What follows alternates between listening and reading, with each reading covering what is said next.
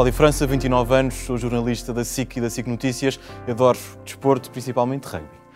Muitas mulheres tiveram influência no meu crescimento profissional, mas também pessoal. A minha mãe tem cinco irmãs. Eh, eu vivi grande parte da minha infância até a minha adolescência com a minha avó e com a minha irmã, que também tem uma personalidade muito forte. A minha uh, namorada também tem uma personalidade muito diferenciada e a mãe dela também foi muito importante no meu crescimento pessoal e profissional. Mas sem sombra de dúvida que escolho a minha mãe pela capacidade que ela tem de tomar decisões, mesmo que, que lhe custem bastante, como o facto de, de me ter enviado a mim e à minha irmã para viver em Portugal com os meus avós, enquanto ela teve que ficar em Angola durante uma, uma guerra civil. E é essa capacidade de não ter receio de tomar decisões, eh, mesmo que, que custe bastante, que, que eu levo dela para a vida. E é sem sombra de dúvida a minha mãe que escolho como, como a pessoa, como a mulher que mais me, que mais me influenciou.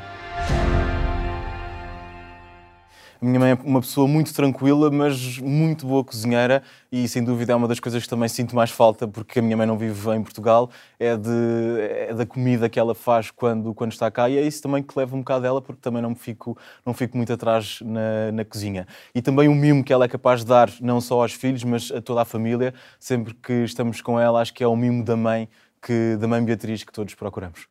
Eu estou com a minha mãe duas vezes por ano, em Angola e em Portugal por isso, eh, e ela nem sempre acompanha o meu crescimento e o que faço todos os dias aqui na SIC Notícias, por isso é saudades sempre, mas também muito agradecimento por todas as escolhas que ela fez e, e vamos estar sempre agradecidos por isso, quer eu, quer, quer a minha irmã. Cinco Mulheres, muito obrigado pelo, pelo, vosso trabalho durante estes 20 anos e por dignificarem uh, quem é a mulher, uh, no meu caso, a mulher africana, e do fundo do coração parte aqui um agradecimento por todos os dias uh, darem voz a todas as mulheres deste mundo.